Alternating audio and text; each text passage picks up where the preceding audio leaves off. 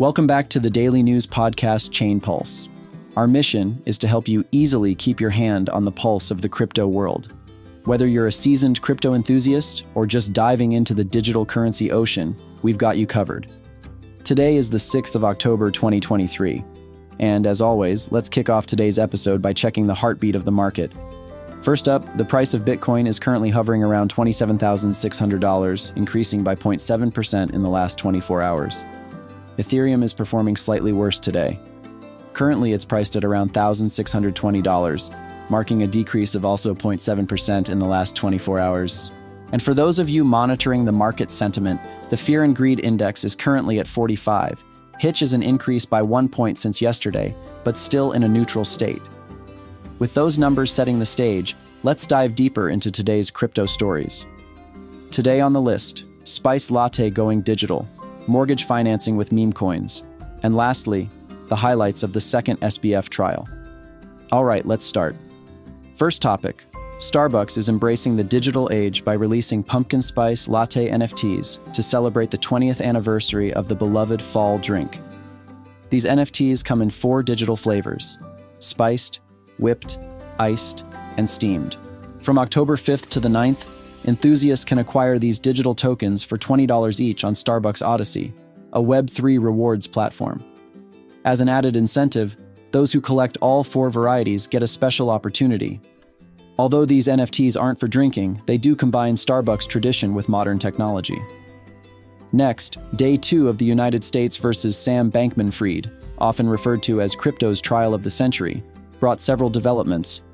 First, the final jury was chosen. These 12 individuals will decide the case's outcome. Both the prosecution and defense presented their opening arguments. The prosecution argued that Sam Bankman Fried built his empire on deceit and misappropriation of funds. They emphasized his personal spending and significant influence over FTX, despite his on and off girlfriend being the CEO. They concluded with a strong assertion of his guilt. On the other hand, the defense portrayed Sam as someone who acted in good faith. They highlighted his work ethic and characterized him as someone deeply invested in the technical side of the industry. They mentioned the appointment of Caroline Ellison, Sam's ex girlfriend, as the CEO of Alameda, and pointed out that it's not a crime to declare bankruptcy. They concluded by asking the jury to find Sam not guilty. Two witnesses testified on the second day. Marc Antoine Julliard, a commodities broker and former FTX customer, discussed his loss of over $100,000 from the exchange. This testimony provided the jury a firsthand account of an FTX customer's experience. The second witness, Adam Yedidia, a longtime friend and college roommate of Sam at MIT, began his testimony but will continue later. An amusing moment occurred when Sam's lawyer requested the court ensure Sam received sufficient Adderall doses, to which the judge responded humorously about not having a medical degree. Lastly, Chase Bank is making headlines by allowing customers to use cryptocurrency for mortgage payments.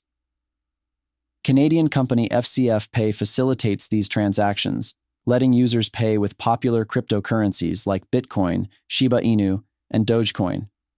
However, it's worth noting that while payments start as cryptocurrency, they end up as traditional currency in Chase's coffers. Despite this, the move signifies a significant shift. Over 20,000 US merchants now accept cryptocurrency, making it easier for consumers to use digital assets for everyday transactions. This collaboration between FCF Pay and Chase Bank is a testament to how finance is rapidly evolving in the digital age.